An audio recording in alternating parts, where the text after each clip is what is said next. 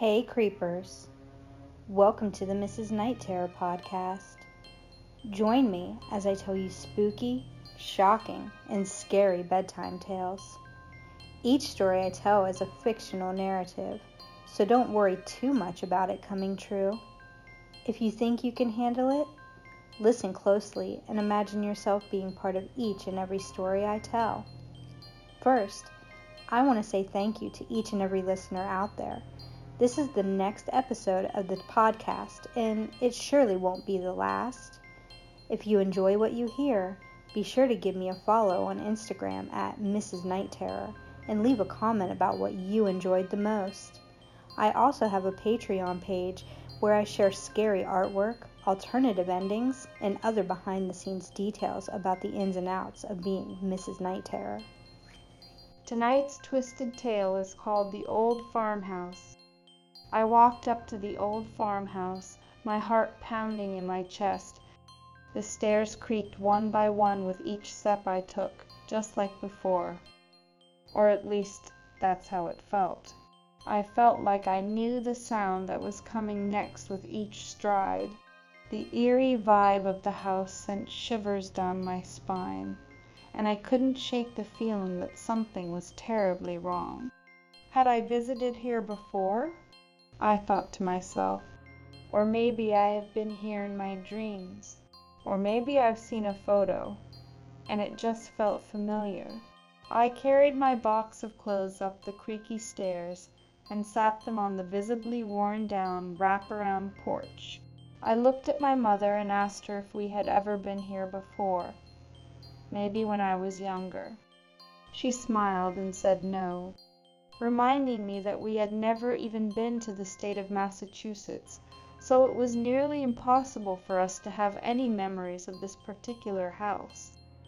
I shook off the feeling, just telling myself that it's an old house with a lot of energy, energy that I am probably picking up on. I consider myself a medium of sorts. I've often picked up on various paranormal phenomena throughout my lifetime. I picked up my box and trekked up the next set of stairs, until I made it to my piece of the pie. My room in the attic still had that oppressive heat, mugginess, and the familiar smell of mold. It was early autumn, and the weather still hadn't cooled, but I knew within the next few weeks the room would air out and feel cool and comfy. Although there was an uneasy feeling lingering in the air, like a dark secret waiting to be uncovered.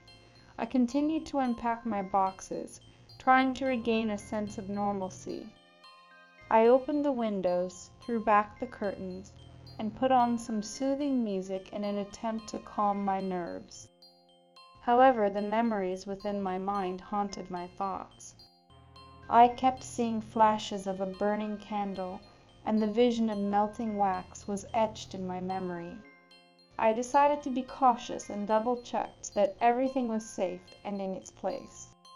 No candles, no matches, no fire at all. It seemed fine for a while, and I started to relax. The thoughts of being all the way up in the attic may be playing tricks with my brain.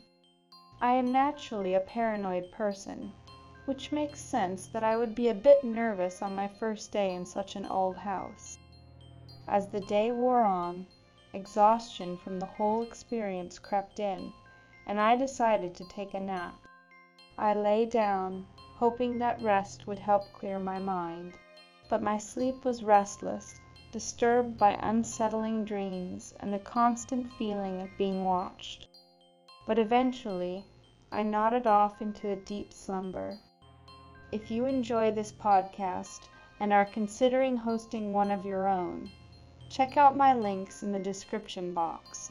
Buzzsprout is an easy to use podcast hosting platform that not only provides you with a variety of options, but also helps you integrate your podcast on other platforms such as Spotify and Apple Podcasts.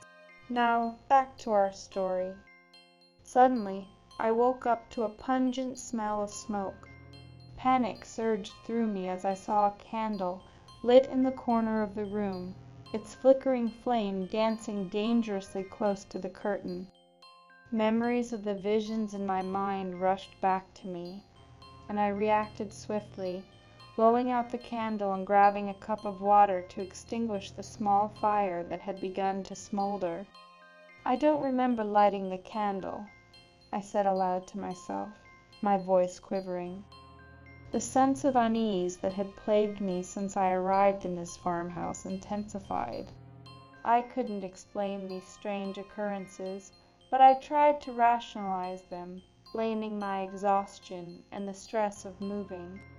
Thoughts ran through my mind, and I began to wonder if I could have lit the candle in my sleep. Could my paranoid thoughts manifest into my dreams, causing me to sleepwalk? Resulting in a lit candle. I was mentally exhausted. Moving halfway across the country to a place that I was unfamiliar with had my mind totally on edge. My unease deepened when I opened my drawer to retrieve my pajamas and found them missing. Panic set in as I realized that everything I had just unpacked was gone. Confusion and frustration gripped me as I rushed downstairs to find my mother and seek answers. But the house was eerily empty, and my mother was nowhere to be found. I wondered if she might have moved my belongings while I slept, but there was no sign of her own things either. I checked every room, growing more frightened with each empty space I encountered. What had happened to my mother? And where had everything disappeared to? Fear gnawed at me, and I couldn't shake the feeling that something sinister was unfolding. How could everything be gone? We just arrived. It would be impossible for my mom to reload everything into the truck and leave. It didn't make sense to me. I raced to the front door, desperate to escape this bizarre nightmare. However, the door was locked and I couldn't open it from the inside. Panic overtook me once more as I pounded on the door, shouting for help. I cried out, my voice quivering in desperation. The seconds felt like hours as I waited for a response, but none came. Where are you? I continued yelling, hoping she would hear me. With no other options, I rushed to the back door, only to find it bolted shut. It seemed as though the house itself was conspiring against me. Tears welled up in my eyes as I realized I was trapped inside a rapidly deteriorating nightmare. Smoke began to seep into the house once more, and I could feel the heat intensifying. The scent of burning wood and fabric filled my nostrils. Desperation coursed through my veins, and I knew I had to find a way out. I grabbed a chair and rushed to a window, determined to break free. The window felt like an impenetrable barrier, and my futile attempts to break it only left me feeling weak and defeated. Smoke continued to billow around me, making it increasingly difficult to breathe. I had to find a way out, or this house would become my fiery tomb. As I gazed out the window, my hope dwindling, I saw a flicker of movement outside. Through the thick smoke I could barely make out the outline of a figure approaching. Relief washed over me as I realized that someone had finally come to my rescue. With renewed determination I continued to pound on the window, shouting for help. The figure outside seemed to be coming closer, and I could hear sirens in the distance signaling the arrival of the fire department. The smoke grew thicker. I could barely breathe. I knew I needed to get out of the house. It was just a matter of moments until the firemen broke through the door, and I'd be safe. Suddenly the sound of the siren stopped. The smoke was too thick for me to see, but from what I could tell there was no one else outside. No fire trucks, no rescuers, no one to help me. My heart stopped. "Help!" I screamed. I hoped that maybe my senses were overwhelmed and I was mistaken. But I was alone, and no one could hear my pleas for help. Maybe they didn't have enough water to put out the flames. This is an old farmhouse, and I don't recall seeing a hydrant outside. I just needed to stay safe until they came back with the right tools and equipment to rescue me. I needed a plan, and it had to be quick. I ran to the bathroom thinking maybe if I turned on the shower and waited, the water would keep the flames away until the fire department came back. I ran into the bathroom and slammed the door closed behind me. Smoke began to pour in from under the door, so I shoved towels into the crease to help reduce the smell.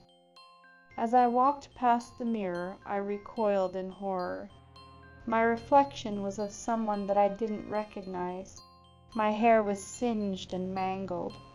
My skin was bloody and blistered and I could see bone and pieces of flesh falling off my face. My eyeballs were bulging and my clothes were burnt. I screamed out loud, but I could no longer hear my voice. My thoughts were becoming foreign, all memories were fading, and reality was disappearing. I could see my melted face, but I knew I hadn't gotten burned.